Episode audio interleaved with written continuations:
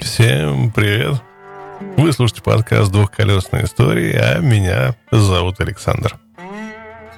Вот чем, по-вашему, может приводиться в движение мотоцикл? Ну, скажем, ремень, как у Харлея. Ну, или клиновой, тоже возможно. Цепь, как на большинстве мотоциклов всех марок. Любимый многие кардан. Давно обосновавшийся и чертовски надежный и безгеморный в обслуге эксплуатации. Экстремальным вариантом будет, ну, скажем, привод на колесо через шестерни или ролики. А что вы скажете на такой вариант? От поршня через шатун и кривошип сразу на ведущее колесо. Ну, паровоз это, соответственно, первое, что приходит в голову в такой конфигурации. А если вместо паровой машины четырехтактный двигатель? Какая дичь, да? Однако усаживайтесь поудобнее, сейчас я вам про нее и расскажу. В конце позапрошлого столетия проблема индивидуального транспорта стояла довольно остро. Не все были столь зажиточны, чтобы содержать лошадь с пролеткой, ну или каким-нибудь иным тарантасом. А железные дороги соединяли в основном крупные центры, Почтовые дилижансы или омнибусы дальнего следования не могли вместить всех желающих, да и двигались они по определенным маршрутам. Оставались велосипеды. Всякие и всяческие. И ни в одну умную голову приходила мысль оснастить велосипед мотором. Одна из многочисленных детских головоломок выглядит, ну, примерно следующим образом. Из кучки комплектующих надо выбрать определенные детальки на свой вкус, и из них уже сложить что-то конкретное. Подобным образом в описываемое время действовали большинство изобретателей, которые пытались совместить разные вещи. А вещей было по самой не могу. Велосипеды двух- и трехколесные. Паровые машины. Несовершенные двигатели внутреннего сгорания и электромоторы, которые в качестве движущей силы для легких экипажей вообще воспринимались с трудом. И вот, собственно, изобретай тут, хоть и обизобретайся. Однако сии сложности подвижников не смущали. В их числе был и житель Мюнхена, а звали его Генрих э, Хильдебранд, и увлекался он техникой еще в молодости, и сразу после окончания высшей технической школы пытался проектировать совершенно новые и ни на что не похожие транспортные средства. Попутно, вероятно, ну, чтобы не отрываться от реальной жизни, он организовал в родном городе общество велосипедистов и даже был главным редактором журнала «Велосипедная хроника» и, если мне память не изменяет, «Велосипедный юмор». Вместе с братом Вильгельмом он в 1889 году сконструировал небольшую паровую машину, которая должна была выполнять роль вспомогательного движка на велосипеде. По сравнению с плодившимися вокруг экзотическими конструкциями типа агрегатов на сжатом воздухе или сложнейших многопружинных механизмов, паровик был еще и не самым страшным. Чуть позже судьба сводит этих братьев с инженером Алоизом Вольфмюллером и его школьным приятелем Хансом Хайзенфофом. Последние имели возможность понабраться опыта в постройке автомобилей и моторов у самого Карла Бенса, и Вольф Мюллер, интересовавшийся всем, даже воздушными полетами, успел до кучи поработать на фирме э, Дюркоп. Для проекта нового двухколесника он, как ни странно, оказался сущим кладом. Первой работой мюнхенского квартета стал небольшой двухтактный мотор внутреннего сгорания с одним цилиндром воздушного охлаждения. Спроектированный в 1892 году, он должен был стать ступенькой на пути развития альтернативы доминировавшим тогда паровым машинам.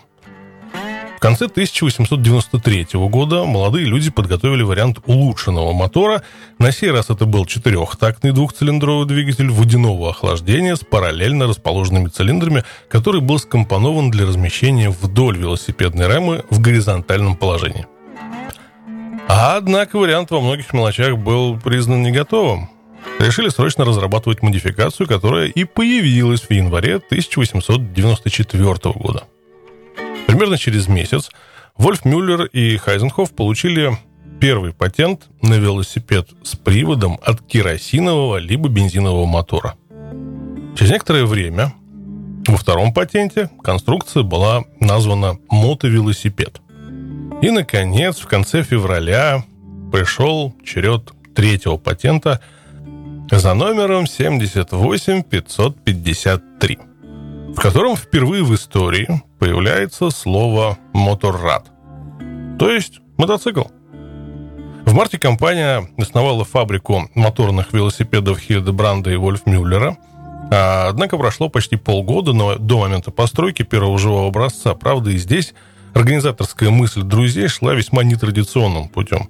Собственно, пока строители возводили здание, где должно было разместиться производство, почти 1200 ремесленников со всего Мюнхена по полученным заказам изготавливали различные части мотоцикла. И похоже, что не в единственном экземпляре.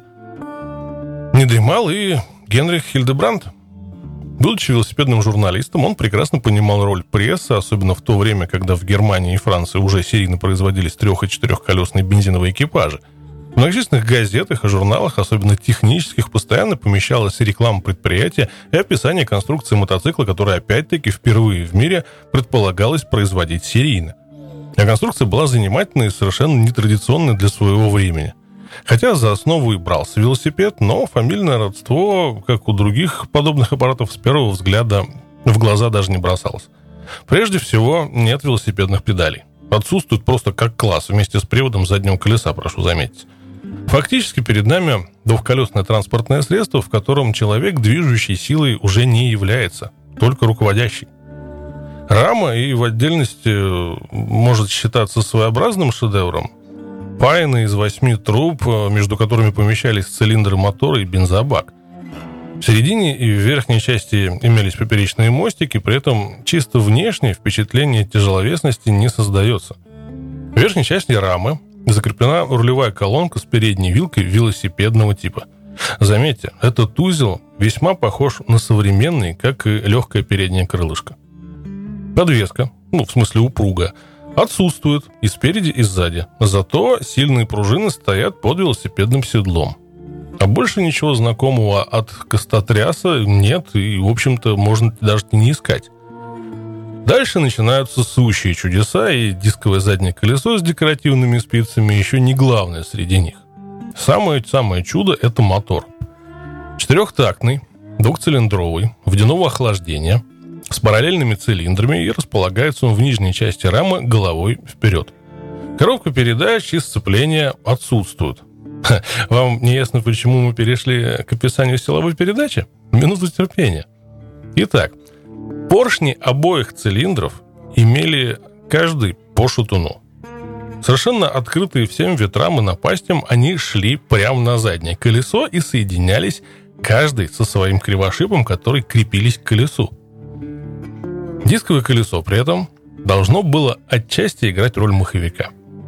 Воспламенение горючей смеси в цилиндрах происходило одновременно, и, соответственно, шатуны вместе воздействовали на такой своеобразный коленвал. Действительно, как бы есть что-то такое от паровоза.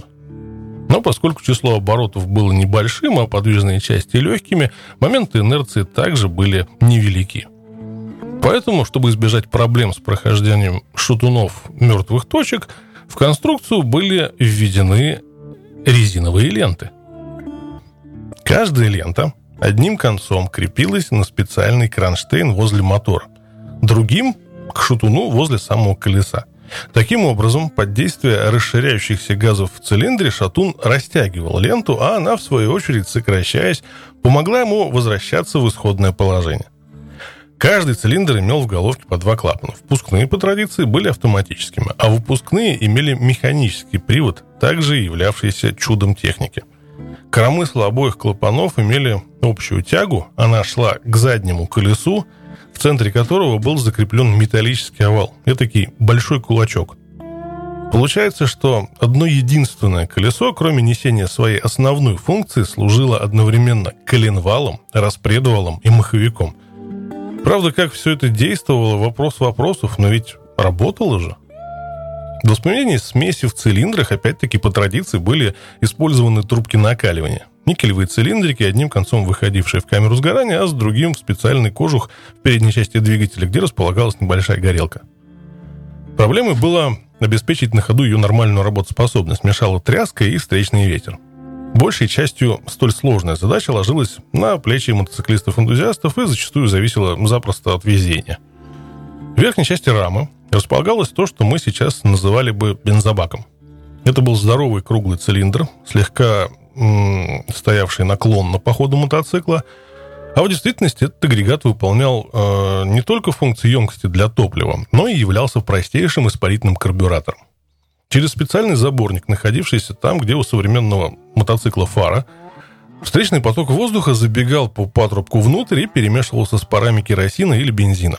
Полученная горючая смесь из верхней части бензобака под действием разрежения в цилиндрах засасывалась в мотор. На выдающем патрубке был закреплен специальный клапан, регулирующий подачу смеси и управляемый специальной рукояткой, ну или по современным терминологиям монеткой, находившейся на правой ручке руля. Столь сложный механизм мог функционировать лишь в том случае, если наполнялся горючим не более чем на 60%. Избегать переполнения или, наоборот, осушения бака помогала специальная водомерная рейка. Следующие компоненты, обязанные присутствовать на серьезной технике, это система охлаждения и смазки. Первая включала в себя большой изогнутый бак, располагавшийся под задним крылом. Вы еще не устали удивляться? Ну так вот, на крыле в самом центре имелась заливная горловина, а вот резервуар для масла находился в одной из передних труб рамы. Спустя полстолетия фирма Мотогучи использовала такое же решение в своих гоночных мотоциклах. Рабочий объем этого необычайного агрегата составлял без малого полтора литра. Мощность – две с половиной лошадиные силы и ездило все это хозяйство со скоростью до 40 км в час. Хотя, по некоторым данным, улучшенные модели самого конца выпуска разгонялись до скорости почти вдвое большей. Однако езда это хорошо, но ведь надо как-то тормозить. Рабочий тормоз был один. С правой стороны руля имелась рукоятка через систему тяг, приводившая в действие специальный башмак, который прижимался непосредственно к покрышке переднего колеса. Кстати сказать, э, во время производства мотоцикла шины для него изготовляла небезызвестная фирма Вейт – с левой же стороны мотоцикла, внизу, имелась специальная педаль, с помощью которой мог быть задействован экстренный тормоз. Специальный крюк, который цеплялся за поверхность земли и, по идее, должен был быстро и резко затормозить разогнавшийся механизм. Вопрос лишь в том, не приводило ли использование всего ножного тормоза к остановке мотоцикла методом опрокидывания. Вопрос оживления всего агрегата был чрезвычайно занимателен сам по себе. Множество операций, таких как на 3-5 секунд открыть клапан э, жидкого топлива, э, разогревать горелку с помощью скрученной бумажки, через 3 минуты устойчивой работы горелки отрегулировать по цвету пламени ее мощность, наверняка доставляли живейшее удовольствие собравшимся вокруг зрителям. Наконец, После уничтожения пары коробков спичек горелка начинала работать нормально, трубки зажигания раскалялись, можно было открывать кран подачи горючей смеси и как можно быстрее бежать. И вовсе не от мотоцикла, закрывая голову руками, а вместе с ним, желательно в том же направлении, куда вы намеревались поехать. Заднее колесо начинало вращаться, клапаны закрывались и открывались, поршни перемещались, смесь попадала в цилиндры, от трубок воспламенялась, и если все было нормально, и водитель сходу не промахивался мимо сиденья, то можно было ехать. Как бы то ни было, процесс выглядел весьма привлекательно, а сам мотоцикл имел определенные достоинства. Во всяком случае, его неоднократно тестировали журналисты. Э, некоторые фирмы приобрели лицензию на постройку Хильденбранда. Э, так, во Франции он производился и продавался под наименованием «La Petrolette». Петролетта была порой настолько шустра, что даже участвовала э, в 1895 году в гонке между Парижем и Бордо. По некоторым данным, всего было выпущено почти 2000 экземпляров. Попадали они и в Россию, небольшая партия продавалась в Санкт-Петербурге. Такой агрегат уже на излете его карьеры купил один из первых русских автомобилистов, журналист Вадим Михайлов, который впоследствии был спутником знаменитого Нагеля в его многочисленных автомобильных путешествиях. В середине мая 1895 года первая демонстрация новой машины состоялась в Таллине – местный купец Дон Шуман а, был настроен доказать скептикам, на что способно современное для того периода средство передвижения. По воспоминаниям очевидцев демонстрация удалась, но нашелся только один покупатель, и много ли их было впоследствии, доселе неизвестно. В конце прошлого столетия э, один Хильденбранд из самой первой партии появился в Одессе. Чудом пережив войны, до недавнего времени эта машина образца 1894 года с порядковым номером 14 была жива, хоть и не на ходу. Могла она в середине 80-х годов оказаться в Политехническом музее, но окончательное соглашение достигнуто так, увы, не было. Последние мотоциклы фильма «Хильденбрандт и Вольф Мюллер» выпустила в 1897 году. Спрос на них падал, поскольку конструкция все-таки была сложной для своего времени, а вокруг появлялись двух- и трехколесники с более простым ременным приводом. Однако свой след в истории первый серийный мотоцикл, впервые официально названный именно так, безусловно, оставил. Вот такая вот дичь творилась в самом начале производства мотоциклов. Идеи изобретателей периодически забредали в такие дали, что, глядя на аппарат, который они родили на свет, задаешься вполне современным вопросом. А что, собственно, курили авторы и как на этом можно ездить? Однако, не будь тех горячих голов в прошлом, хрен бы мы с вами получили то, на чем так обожаем пробивать пробки и укатывать в дальники за приключениями на свою пятую точку. А вот, кстати, а что это мы все про Европу да про Россию? А поехали за океан в гости к индейцам. Вот всему миру известен знаменитый индиан Фо. Четырехцилиндровый мотоцикл, ставший в предвоенные годы лидером производственной программы компании. Однако, мало кто знает, что замысел конструкции этой машины зародился в голове человека, не имевшего к индиану ни малейшего отношения.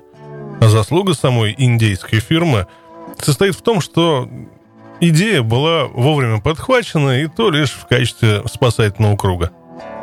Собственная же биография дорожного монстра, ставшего впоследствии вождем краснокожих, началась задолго до его появления в каталогах крупнейшего некогда в Штатах мотоциклетного концерна. Идея многоцилиндрового мотоцикла зародилась в Европе, и первый серьезного успеха добилась фирма FN – Фабрик Националь. О нем я уже рассказывал. Новая машина оказала огромное влияние на умы конструкторов по обе стороны Атлантики. Одним из Янки, заразившимся новомодной бельгийской болезнью, стал молодой автоинженер Уильям Хендерсон. Он задался целью создать усовершенствованный вариант FN, который не боялся бы ни американских просторов, ни американского бездорожья, сравнимого в то время, ну, разве что с российским. Первый образец был собран весной 1910 года. От FN была использована только компоновочная схема, в остальном же не было ничего общего. Хендерсон изначально отказался от применения автоматических клапанов на впуске, все клапаны имели механический привод. Впускные располагались в головках цилиндров, а выпускные сбоку, в блоке. Двигатель имел рабочий объем 780 кубических сантиметров. Крутящий момент от коленвала через пару косозубых шестерен передавался на звездочку цепи привода заднего колеса и отдадим должное таланту и смелости конструктора, ибо в то время при продольном расположении коленчатого вала чаще всего применялся карданный привод, и перейти на цепь рисковали весьма немногие. Роль коробки передач играла двухступенчатая главная передача в задней ступице. Мотоцикл был оснащен э, рычажно-пружинной передней вилкой типа «Друид», Бензобак был вставлен между верхними трубами рамы, и именно на такой технике Карл Кленси совершил первый официально зарегистрированный кругосветный пробег, преодолев более 29 тысяч километров по дорогам Америки, Европы, Африки, Индии и Японии. Мотоцикл получился относительно недорогим и благодаря отличным ходовым качествам пользовался большой популярностью у покупателей – Однако, несмотря на это, фирма Хендерсон к 1917 году оказалась в весьма тяжелом финансовом положении. Помощь пришла со стороны мотоциклетной компании Super X, дочернего предприятия английской фирмы Excelsior, которая и предложила на определенных условиях передать ей права на производство четырехцилиндрового мотора. Скрипя сердце, Уильям Хендерсон вынужден был согласиться – по условиям договора создатель мотоцикла и его команда последовали за своим творением, однако новый хозяин фирмы, Игнац Швин, так и не нашел общего языка с талантливым инженером, и в конце 1918 года Хендерсон покидает Super X. С этого момента между ним и мотоциклами, носившими его имя, э, сохраненные, между прочим, новыми владельцами для лучшего сбыта своей продукции, уже не осталось ничего общего. Кстати сказать, некоторое количество таких мотоциклов в свое время попало в Россию, но по известному нашему пренебрежению к иностранным словам марка произносилась как Гендерсон. После освобождения конструктор вплотную занялся проектированием четверки, не похожей на предыдущую. Проект воплотился в металл в конце 1918 года. В целом это была вариация Хендерсона, но двигатель получил Рабочий объем 1205 кубиков, а сам мотоцикл получил трехступенчатую коробку передач. К тому же, чтобы избежать возможных претензий, ни одна деталь не была точной копией оригинала. Имя Хендерсона было лучшей рекламой, и число клиентов постоянно превышало возможности фирмы, названной Ace. К сожалению, трагическая гибель Уильяма Хендерсона при испытаниях нового мотоцикла в 1922 году, казалось, означала полную остановку всего начинания, поскольку он сам вел все дела, связанные с проектированием и производством мотоциклов. Избежать этого помог Артур Лемон, бывший компаньон Уильяма по проектированию первых Хендерсонов и его ближайший друг, который пришел в Эйс на должность главного инженера – он продолжал усовершенствовать мотор, доведя его объем до 1265 кубических сантиметров, однако ни новый двигатель, ни успешное участие в гонках так делу и не помогли. Несколько лет фирма влачила жалкое существование, пока ее путь не пересекся с интересами знаменитого Индиана. Последний был здорово потеснен с ведущих позиций своим ближайшим конкурентом компанией Харли Дэвидсон – для возвращения утраченных позиций срочно требовалось разыграть козырную карту, выставить на рынок модель, на которую конкуренту нечем было бы ответить. И вот тут-то, собственно, и вспомнили про Эйс. С 1927 года туз Хендерсона и Лемона становятся основным оружием Индиана. И именно с ним начинается завоевание новых позиций на американском рынке – Правда, первые Indian Ace не слишком отличались от прототипов. Разница была лишь в фирменном индиановском красном цвете, да в надписях на боковинах бензобака, где Ace было написано мелкими буквами под крупным именем Индиан. Началось восхождение четверки к зениту своей славы. Артур Лемон занялся модернизацией машины уже в стенах нового предприятия. Первые изменения в конструкцию были внесены в 1928 году, когда для уменьшения затрат на производство четверки решили использовать для ее сборки максимально возможное количество деталей от других моделей. Поэтому крылья, колеса, седло и передняя вилка рессорного типа были взяты от более массового Indian 101 Scout – Правда, рессоры усилили дополнительными листами, поскольку необходимо было компенсировать разницу в весе между двумя цилиндрами скаута и четырьмя Уэйса. Эта машина получила новое имя. Впервые в каталоге 1929 года она значилась как Indian Fo серии 401. Однако быстро выяснилось, что весьма грубая подгонка одной готовой конструкции под другую нарушила балансировку мотоцикла. Как следствие, увеличенная вибрация и ухудшение потребительских качеств. Поэтому в том же 1929-м Лемон продемонстрировал свою очередную работу, серию 402. Главными особенностями были усиленная дуплексная рама вместо одинарной эйсовской и пятиопорный коленчатый вал вместо трехопорного. К 1932 году была подготовлена новая серия 403 с бензобаком так называемого сидельного типа, который не вставлялся между труб верхней части рамы, а надевался на них подобно седлу. Еще раз изменилась форма крыльев. В конструкцию двигателя продолжали вноситься мелкие доработки.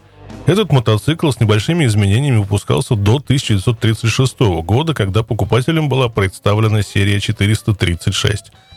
Впервые конструкторы решили отойти от проверенной хендерсоновской схемы механизма газораспределения. Верхний клапан стал выпускным, а нижний – впускным. В результате этой рокировки увеличилась мощность двигателя, однако надежность клапанного механизма сильно ухудшилась, а регулировка его усложнилась. Из чисто внешних особенностей такая перестройка привела к появлению двух параллельно выпускных труб вместо одной. На следующий год серия 437 получила два карбюратора вместо одного, традиционно висевшего на конце длинного впускного патрубка где-то над коробкой передач – это нововведение также послужило увеличению мощности. Серия 438, чей период пришел на 1938 год, подверглась коренной модернизации. Мало того, что инженеры фирмы вернулись к прежней схеме клапанного механизма, возвратив на старое место единственную выхлопную трубу, которая стала совершенно прямой, впервые цилиндры двигателя были отлиты попарно, по так называемой схеме библок. Была увеличена площадь ребер охлаждения, а головки цилиндров, благо их стало всего две, стали отливаться из алюминиевого сплава. Последние глубокие изменения конструкции Индианы Фо потерпела в 1940 году – в числе прочего, мотоцикл получил подвеску заднего колеса, сделанную по типу плунжера, а крылья стали еще более глубокими и обрели широкие боковины, неуловимо напоминая чем-то металлические чехлы запасных колес на крыльях американских лимузинов. Благодаря всему этому новая модель стала выглядеть сверхимпозантно, но за все надо платить. Благодаря нововведениям парусность аппарата увеличилась настолько, что его стало сдувать с дороги при сильном боковом ветре – с началом Второй мировой войны выпускаемую технику стали дополнять модели для армии. В марте 1942 года решением президента США выпуск гражданской продукции в стране был полностью прекращен, и вся промышленность переключалась на военные заказы. Завершилось и производство «четверки». Фирма занялась изготовлением армейской модели Indian 741B. Indian Fo во все времена считался очень престижной машиной – в начале 40-х годов его стоимость составляла 1095 долларов, что превышало стоимость 8-цилиндрового Бьюика. Вследствие этого сбыт четверки был весьма ограничен. Всего, по официальным данным, было выпущено около 1200 этих мотоциклов, однако, по мнению некоторых исследователей истории фирмы, эта цифра неверна, поскольку номера присваивались непоследовательно. Они считают, что было собрано не более 9400 двухколесных лайнеров. Как не покажется странным, но, несмотря на сложность конструкции, сегодня в живом состоянии сохранилось около половины всех выпущенных четырехцилиндровых индианов, не учитывая эйсов и, собственно, Хендерсонов, которых тоже хватает. Большая часть их находится на родине в Соединенных Штатах. Мотоциклы эти всегда в центре внимания, где бы они ни появились, что вполне естественно, ведь Индиан Фо не просто краснокожий, а настоящий вождь.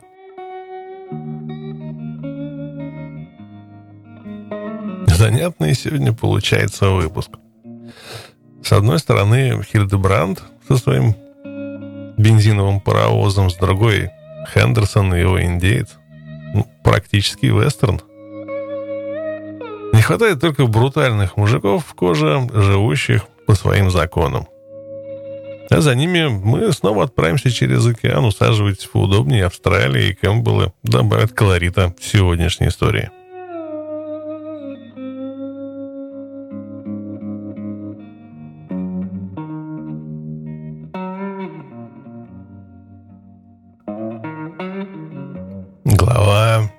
Десятая 26 мая 1990 года мы с Донной, наконец, официально поженились. Мы были вместе 12 лет, начиная со времени в моем первом клубе, «Гладиаторах». Потом в «Команчерос» и «Бандидос». Мы прошли через тяжелые войны клубов, она всегда была рядом. Тогда, когда я потерял братьев, когда меня подстрелили и когда я сидел Нельзя найти более верную женщину, чем Донна, и я знал, что бы ни было, я хотел, чтобы она была рядом. Но и она по-прежнему была красавицей. Я никогда не имел ни малейших сомнений в желании жениться на ней, но я долго не мог избавиться от первого официального брака, а потом сидел. Мы уже были женаты в глазах клуба. Клубная свадьба была еще в 1978-м, и Донна уже сменила фамилию на Кэмпбелл. Но я знал, что Донна всегда мечтала о настоящей свадьбе, и я хотел ей такую дать. Слизи, наш проспект в дни Мельперы, ему не предъявили обвинений, предоставил для нас свой дом под свадьбу, а Микки, в котором я не был до конца уверен, оплатил половину стоимости – я понимаю, что ты только вышел, и денег у тебя особо нет, но мы оба бандиты, и я хочу по тебе помочь. Тогда я подумал, может быть, все не так плохо с этим парнем. Народу было очень много. Приехал почти весь клуб, все из бандит чаптера, разумеется, а также сиднейский чаптер, средний, северный. Две старушки парней были подружками невесты для Донна. Свадебное платье было в клубной колористике, красно-золотое. Когда я видел Донну, идущую ко мне в платье, я ослабел в коленях, и мне не стыдно в этом признаться. Мы тусовались всю ночь. Я сделал пунш для девочек, он так им понравился, что они выпивали все очень быстро, и мне приходилось бегать и готовить новый. Бух, и через 15 минут они все выпивали и просили еще. Я не мог сказать им, что в нем, так что приходилось готовить самому без их помощи. Не стану и тут приводить свой рецепт, лишь скажу, что там была водка, шнапс и польский спирт. Крепчайшее бухло, которое только можно было достать. Девочки были очень довольны выпивкой. Я всегда отлично ладил с девушками в клубе, вероятно, потому что я считал это тоже частью своей работы. Когда мы тусовались ночами, я не только проверял, как дела у парней, но и приглядывал за девочками, чтобы к ним никто не лез. Кончилось тем, что многие из них приходили ко мне в поисках совета. Донна всегда считала, что это от того, что я хорошо умею слушать, хотя ей не всегда нравилось, что вокруг меня много девушек, а некоторые могли со мной обниматься. Иногда она их с меня стаскивала. На той ночью все было иначе. Может, я и простоял полночи у миски с пуншем, но тогда мне была нужна лишь Донна. С того дня так все и осталось. Однажды я ехал на байке по восточному пригороду. Дело было ночью, район Росбери. Меня подрезала машина, полная парней не местного вида, азиатского. Машина соответствовала. Большие спойлеры, колеса, громкий выхлоп. Я сказал им, куда они могут пойти и что друг другу сделать, потом посигналил, чтобы они тормозили – когда они вышли, они тут же кинулись на меня. Первого я встретил ударом слева, вместо подухом за челюстью. Второго ударил в колено и услышал хруст, а потом добавил локтем. Третий оказался главным из них. Правой ладонью ударил его сбоку в скулу, но он не упал, что меня немало удивило. Так что мы сцепились, и я услышал два хлопка. Опустив голову вниз, я увидел две дырочки в животе. Мелкий засранец, который еще стоял в стороне, дважды выстрелил в меня из 22-го калибра. Браунинг или что-то такое. Я оттолкнул того, который держал в захвате на того, который стрелял в меня. Он выронил пистолет и бросился бежать, но я схватил его за волосы и рубашку. Я свалил его и начал колотить лицом об асфальт. Один из них завопил, да он маньяк, и я ощутил, как нос парня под моими кулаками превратился в желе. Кровь была повсюду, он вопил, а я лупил его по зубам. В итоге два его зуба застряли в моих пальцах, ну, точнее, в перчатках. Потом он схватил его за запястье и рванул к земле. Вытащил нож и начал резать его указательный палец. «Ты долбанный псих!» – заорал один.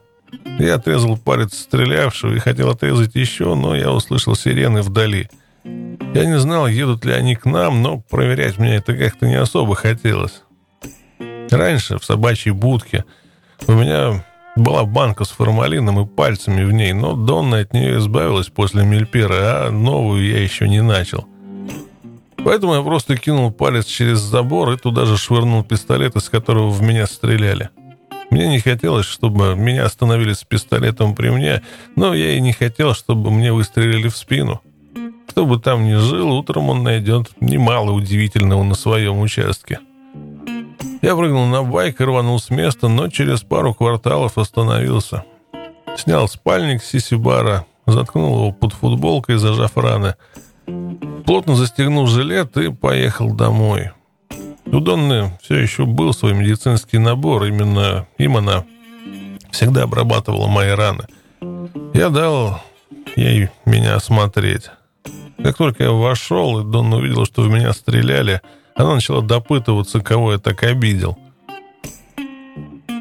Да никого не обидел. Очевидно, просто люди, которым я не шибко понравился. Она всегда жутко боялась таких моментов со стрельбой, особенно сейчас, когда я только вышел из тюрьмы. Как бы там ни было, она взяла пинцет и начала искать пулю в отверстие. Было чертовски больно. Больнее, чем когда в меня стреляли. Я прямо ощутил пинцет и момент, когда она коснулась пули. Тоже она проделала со второй пулей. Потом она послушала меня стетоскопом, заявив, что ничего важного не задето. Я верил ей, она была медсестрой, да и опыт вытаскивания из меня пуль у нее был. «Мне самой попытаться их вытащить или тебя отправить в больницу?» — спросила она. «Не, если я попаду в больницу, то придется объясняться с копами, а я на УДО». «Хорошо. Мне позвонить клубу?» «Не, они ж с ума сойдут от ужаса и начнут рвать всех подряд». Мы решили сами разбираться с ранами. Я даже братьям не сказал. Я не хотел, чтобы мама переживала, да и вопрос я уже закрыл. Поэтому ковыряться пришлось Донне. Одну пулю в ту ночь она вытащила, но вторую мы оставили там. Просто довесок ко всему свинцу в моем теле. За исключением того, что меня немало нафаршировали свинцом, жизнь была, в общем-то, хороша. Я не только женился на любимой женщине, но и вскоре мы выяснили, что она беременна. Я помню, как мы ехали в Парамату, чтобы сделать Донни УЗИ. Все записали на пленку. Мы ставили ее дома, чтобы посмотреть на маленькое сердце нашего ребенка, уже бившееся в ней. Мы были просто вне себя от счастья. Для нас это был результат нашей долгой любви. У нас уже был Дэниел и Лейси, но они прошли через тяжелое время. Их папа сидел в тюрьме. Этому ребенку я хотел дать спокойное будущее. И что еще приятно, один из наших американских братьев летел к нам. Мы впервые встретились с Тампером в Клабхаусе и поговорили аж три часа подряд. Мы просто болтали обо всем. Он был такой же, как я, с кустистой черной бородой, с вьющимися волосами. Он занимался строительством и владел Hawk Constructions. Они строили каркасные дома. Большой бизнес, судя по всему. У него было несколько Харлеев – на другой стороне комнаты Дон долго болтала со старушкой Тамфера, Бекки. Она была стриптизершей, они с Донной были очень похожи внешне. Казалось, мы вчетвером давно были знакомы. В итоге разговора Тампер потянулся и дал мне большую пряжку для ремня, отстегнув ее от сапог. На нем было выгравировано «Бандидос, One Person MC». Он сказал, это тебе, брат. Все тут же подошли к нам. Им было интересно. Если что-то для них. Все очень увлекались клубной символикой, особенно всем, что касалось Штатов. Но он уже раздал все футболки, а пряжка была чем-то личным, чем он хотел поделиться. Это очень многое для меня значило. Я, Тампер, Донна и Бейки провели следующие две недели вместе. Мы ездили в Сиднейский аквариум, в Гаван Мэнли, все на байках. Им хотелось увидеть пригород, так что мы уехали к Голубым горам, чтобы посмотреть на природу. В Катумбо мы ехали чуть ли не вертикально в горку на специальном вагончике. Девочкам было чертовски страшно. Затем долго гуляли по ущелью. На пути назад девочки пошли вперед, а мы пошли сзади. Дорожка была на одного человека, я шел позади и болтал с шедшим сзади тампером. Ну, я так думал. Вдруг я обернулся, а его не оказалось рядом. Бляха, я потерял первого же бандита из Штатов у нас в гостях. Я рванулся назад, а он просто присел на камень и обливался водой. День был просто чертовски жарким. Как бы то ни было, мы вернулись к машине и направились домой. По пути открылся отличный вид, Тампер оказался заядлым фотографом и постоянно делал снимки – Особенно ему понравился цвет заката. Потом он отдал фотоаппарат мне и пошел к Бекке к деревьям, попросив, чтобы я их пофотографировал. Это был безумный день. Позднее, той же ночью, мы явились в Ройл Оук, чтобы повидаться с другими парнями. Донна и Бекки были в джинсах, мы собирались в ночной клуб, так что они пошли наверх в квартиру Лаута. Он там был управляющим, чтобы приготовиться. Наконец они пришли в узких платьях. Донна в черном, а Бейки в красном. Хоть Донна и была беременна, выглядела она отлично. Каждый парень в баре, включая бандита, спялились на них. Они сели рядом со мной и Тампером. Двое парней в костюмах не могли отвести от Донны и Бейки взгляд. Один из них постоянно ронял сигареты и поднимал, всегда смотрел на них. Я спросил Лаута, что это за типы. Это пара детективов с паромата. А, ну, они в полушаге от драки. «Значит, нам пора», — ответил Лаут. Последнюю субботу приезда Тампера мы были в клабхаусе Сиднейского чаптера в Грейстенс, готовились к пробегу на кросс, чтобы показать ему, что это такое. Нас было около 30, Билли, Микки и Каспар, у них были камеры, они снимали поездку. Часов в 9 вечера мы уехали, Тампер ехал перед колонной со мной по Виктория Роуд. Пробок не было. Мы ехали около 120 км в час. Нет ничего подобного тому ощущению, которое ты обретаешь, когда ведешь колонну мотоциклов, и все просто пялятся на вас. А то, что рядом был Тампер, делало все еще лучше. У старушки Тампера Бекки были нашивки «Property of Bandidos Tamper», что выглядело чертовски классно. У австралийцев такого никогда не было, а это означало, что если ты ехал с женщиной, твоей спины никто не видел. Вся идея цветов была в том, чтобы все видели, кто ты и с кем. Так что такие нашивки у девочек показались мне вполне уместными. Когда мы доехали до моста Глейдсвилл, мы заметили полицейскую машину, ехавшую слегка медленнее нас. Когда ты едешь в колонне, то есть общепринятые жестовые сигналы для всех. Я показал Тамперу, чтобы он слева объехал их машину, а всем остальным велел взять в коробочку полицейских. Мы замедлились до 80, грохот 30 байков был ошеломителен. На кадрах было видно, что копы в машине изрядно запаниковали. С ними была девушка-коп, она была просто в ужасе. Как бы там ни было, мы повеселились, и я дал сигнал двигать дальше. Лаут поравнялся со мной и тампером, и мы вжарили на полную катушку. Наконец мы приехали на кросс, проехав мимо верфей Улу-Мулу. Так что видели нас очень многие. Все слышали рев моторов, пока мы парковались у фонтана, потому что сейчас мы ехали довольно медленно. Весь кросс остановился и просто глазел на нас. Прохожие, копы, жители, все просто смотрели, как бандиты с огромной колонной едут по улице. Поппи заметил девушку, которую он знал. Она очень хотела прокатиться на байке, так что он остановился, чтобы ее подобрать. Потом мы поехали до отеля «Пэлас», где припарковались, чтобы их никто не тронул, и направились внутрь. Это была одна из лучших ночей в моей памяти. Танцевали девушки, Ларч договорился с группой, они играли то, что он просил, а я и Тампер просто гуляли и присматривали за остальными. Хоть я и не пил, мне было очень приятно видеть весь клуб веселящимся вместе. Особенно мне нравилось, что я, как в старые времена, присматриваю за всеми. Единственный инцидент был по пути домой на Парамата Роуд. Движение там было достаточно плотное, так что ехать большой колонной нужно было с большой осторожностью, но все парни знали, что делают. Но когда мы поравнялись с поворотом на Бурвуд, какой-то мудак решил перестроиться без поворотника, и Тампер с Бекки выехали на тротуар. К счастью, Тампер отлично ездил, и он смог, не упав, вернуться на дорогу. Он догнал того мудака, и они с Бекки изрядно попинали его машину с пассажирской стороны.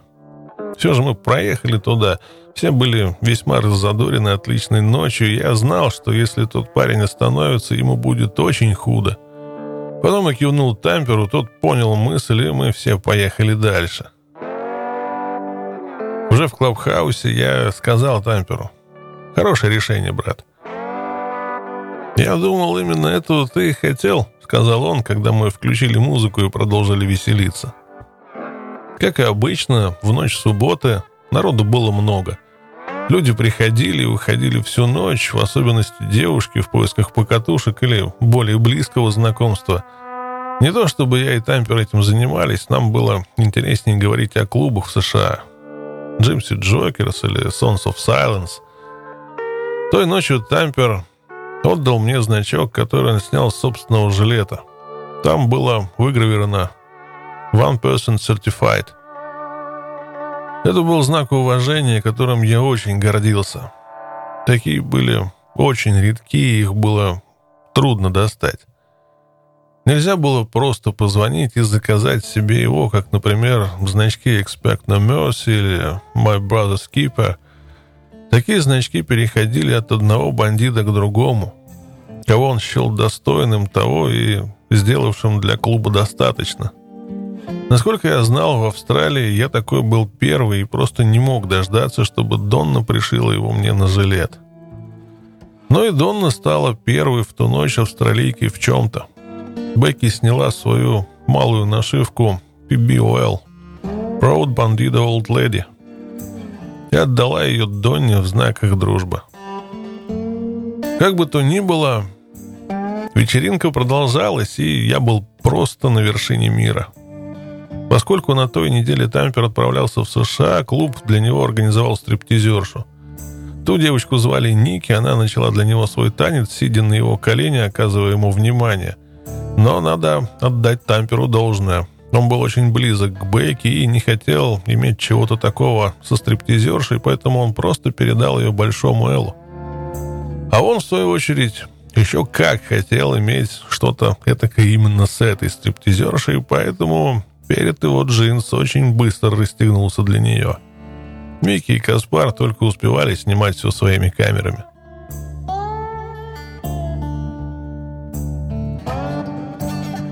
Глава 11. 1 ноября 1990 года Донна попала в больницу. На две недели ранее положенного срока пора было дать нашему третьему и моему седьмому ребенку.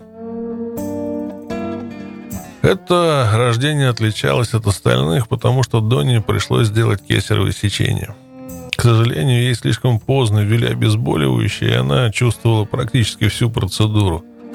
Позднее она сказала мне, что это была худшая боль, которую она только ощущала в жизни, но она отлично справилась, как и всегда. Просто давила мою руку, пока та не посинела. Родилась девочка, но ей было не очень хорошо, поэтому ее тут же направили на восстановление.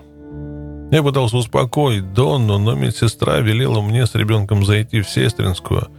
Мне пояснили, что раз Донна не может подержать ребенка, нужно, чтобы девочка подержала мой палец, чтобы ощутить прикосновение человека. Они провели меня туда, и вот я весь в черном, в бандане, в футболке бандита, в память о психе, голая девушка на коленях у могильного камня, которую трахает скелет в окружении мамочек, кормивших детей – Медсестра помогла мне просунуть руку в камеру, где лежал ребенок, и она тут же схватила меня за палец. Она была такой красавицей, начала бороться сразу же. Мы назвали ее Шаен. С моей точки зрения, рождение Шаен отличалось от всех остальных. Все прочие были сразу переданы матерям, а для Шаен первым человеком, которым, который ее коснулся, был я – Остальная семья считает, что потому она и была моей любимицей. Она... Она очень одержима мной. Даже перед остальными детьми она говорит «мой папа». «Мой». Жизнь не особо сильно изменилась с наличием нового ребенка в доме. Я все так же ездил в клабхаус, решал вопросы клуба и его членов со старушками, или на долгие часы исчезал на кроссе – Иногда мы брали шай с собой, у Клабхауса была зона для детей. Дэниелу было 10 лет, а Лейси 6,5, оба увлекались боевыми искусствами, ходили на дзюдо 4 раза в неделю. Мне нравилось ходить вместе с ними. Я старался каждый день быть дома, чтобы детство у детей было как можно более нормальным. Мои четверо старших детей понимали, что к ним я относился иначе, чем к младшим – они считают, что с ними я был куда жестче. Думаю, они путают меня с мамой. Их мать была с ними очень жестокой. Однажды она толкнула моего старшего сына в гостиной с такой силой, что он выбил с собой стекло и сломал руку. Но, думаю, им так проще. Представлять злодеем большого и плохого папашу. Это мамы должны быть помягче и позаботливей. К несчастью, четверо старших моих детей этого в жизни не получили. Но Дэниелу, Лейси и Шай повезло. Лучшей мамы они и желать не могли. Чтобы оставаться способным к бою и для поддержания сил для работы на крусе, я тоже тренировался, хотя и не в ту силу, что раньше. А, как когда я участвовал в подпольных боях, например, в те же 70-е. В основном я пытался реабилитировать свою правую руку. По большей части я концентрировался на поднимании веса, процентов 30 оставлял на аэробику. Видите ли, в тех драках, в которых принимал участие я, выносливость была не нужна. Это было не боксирование, где надо быть в состоянии драться много раундов подряд – все кончалось достаточно быстро, особенно если драка была один на один. Хотя забавно, драка стенка на стенку с клубом, вот там выносливость была как раз нужна. В таких случаях против тебя могло быть 6-7 человек. Надо было присматривать и за братьями, чтобы никто не получил удара со спины, а потом еще и бегать по всему бару, чтобы помочь другому брату. Потом нужно было бежать бар, убедиться, что с девочками все нормально, а потом по второму кругу. Вот поэтому кардиотренировки я тоже не забрасывал. Поэтому Главзи, Дьюк, Наклс всегда хорошо дрались. Они постоянно тренировались, будучи боксерами. Поэтому они всегда были в форме. По другую сторону этой шкалы были парни, как, например, Жердяй, который мог вырубить почти кого угодно, но быстро выдыхался – Другим моментом в бою была ментальная сила. Если я видел, что драка неизбежна, я выбирал парня и думал, как и что сделать в драке. Это похоже на шахматы. Я не просто так начинал махать кулаками. Продумывал все на несколько ходов вперед. В шахматах, если думать лишь на один вход вперед, ты проиграешь. В драке, в драке то же самое. Однажды Шипскин позвонил мне и позвал на вечеринку к девушке в заведении у Барбары в Эму Плейнс. Они, Вилл, съехали туда, и он попросил меня поехать с ними, чтобы избежать проблем, с которыми они двое не справятся. Эта Барбара совершила огромную ошибку, когда сошлась с парнем из Югославии, который жил через несколько домов от нее. А когда через неделю они разбежались, он это плохо воспринял.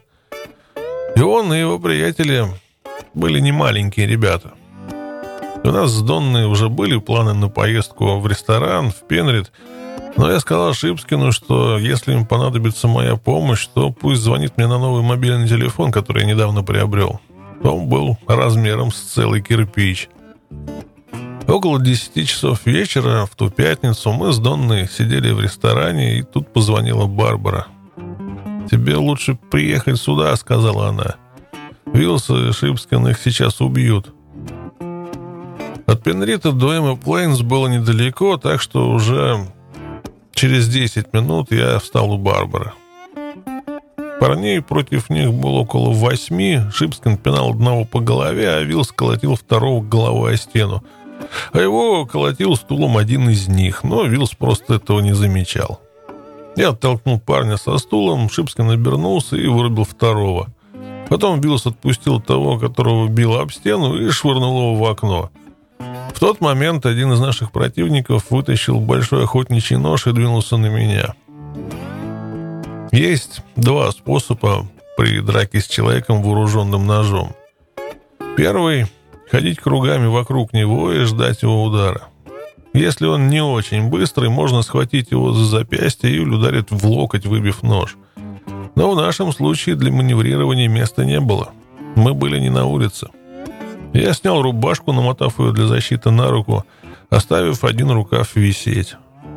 Я двигался, перемещая вес с ноги на ногу, чтобы он не знал, куда я двинусь дальше, махая рукавом ему в лицо каждый раз, когда он подходил близко. В итоге у меня получилось попасть ему в глаз, он поднял к нему левую руку. Нож у него был в правой руке, поэтому я двинулся влево от него и ударил его в ухо. Он упал и выронил нож. Я поднял его, проткнул запястье, пригвоздив его к полу. Вынул свой маленький нож, схватил его за волосы и провел ножом чуть ниже волос, потом потянул, сорвав часть кожи с волосами с его черепа.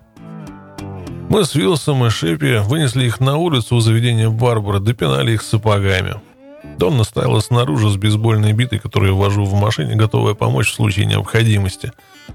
Я велел ей сесть в машину, но ей, конечно, обязательно надо было огреть некоторых битой по рукам. Я слышал, как хрустели сломанные кости. Барбара была вне себя. «Вы посмотрите на мой бар!» «Ну, так ты сама хотела, чтобы мы с Вилсом приехали и решили проблемы с этими парнями», — ответил ей Шипскин. «Я сказала, что, возможно, надо будет позвать Цезаря, а ты сама знаешь, что бывает, когда он приезжает. Все идет к черту». «И что мне сказать копам?» — спросила она. «Скажи, что позвала их на вечеринку, а они между собой что-то не поделили». «Ну, хорошо», — ответила Барбара и поцеловала Шипскина. Они с Вилсом прыгнули в фургон Вилса, а мы с Донной уехали на нашем фаерлайне. Я думала, что по выходу из тюрьмы ты успокоишься, дашь другим возможность решать такие проблемы, сказала мне Донна. Ты когда-нибудь успокоишься?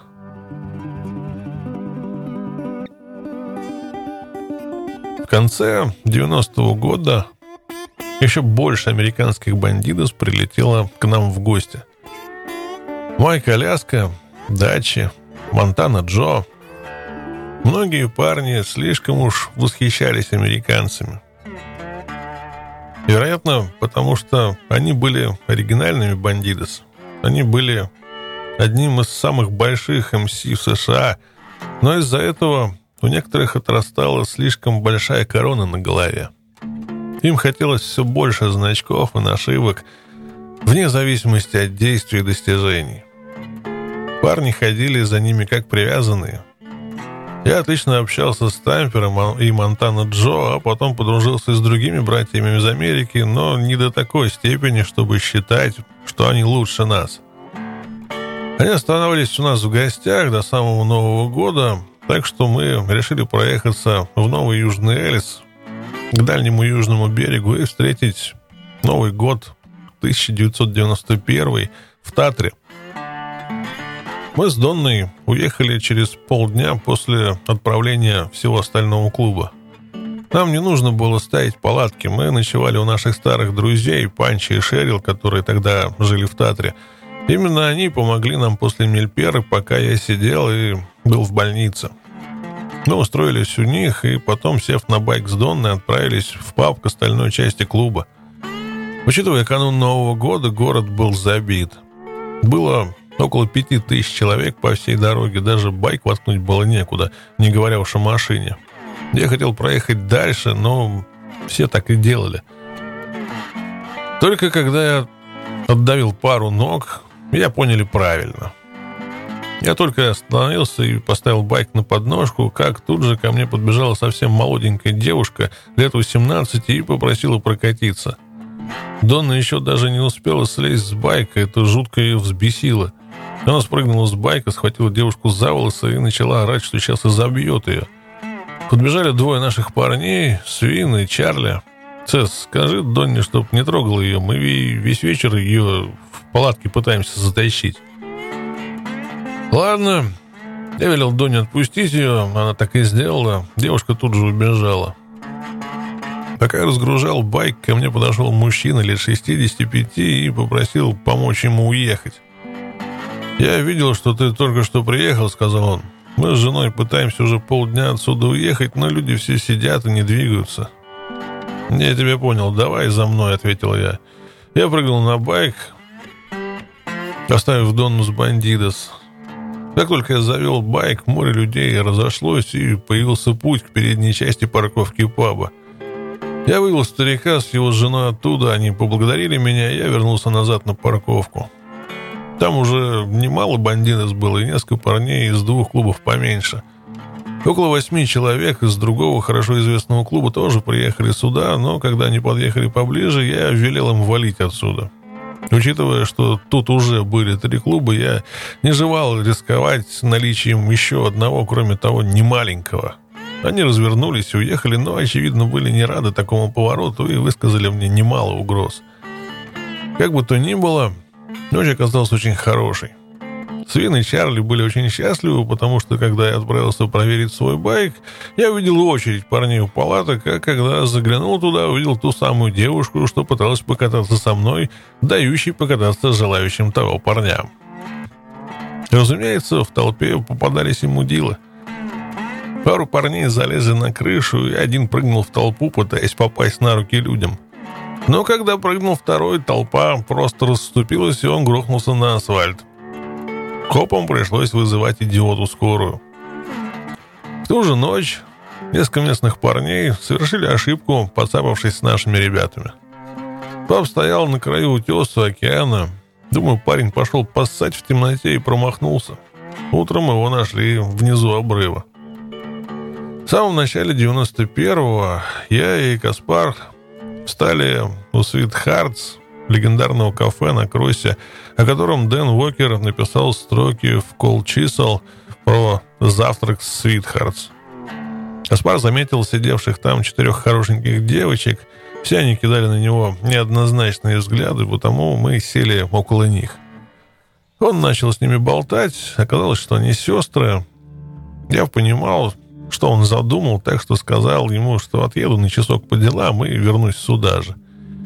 Я поехал к многоквартирному зданию, дальше по улице, там у меня была встреча с парнем по делам. Мы с ним немного поболтали, он сказал, что ему нужно передать кое-кому ясное послание, что именно в послании должно быть.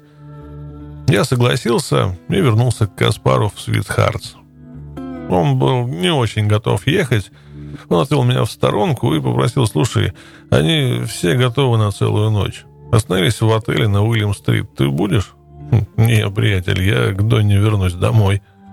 Ну, я-то могу остаться. Конечно, валяй. Я уехал, а Каспар провел с ними ночь. У них было два номера, но в итоге ночевали они в одном. Как бы то ни было, на следующий день Каспар сказал, что девочки из Виктории, и они нас зовут в следующий четверг на вечеринку в богатый пригород Мельбурна, Турак. «Мы можем взять с собой еще ребят», — сказал он. «Ты поедешь?» «Это да почему бы и нет?»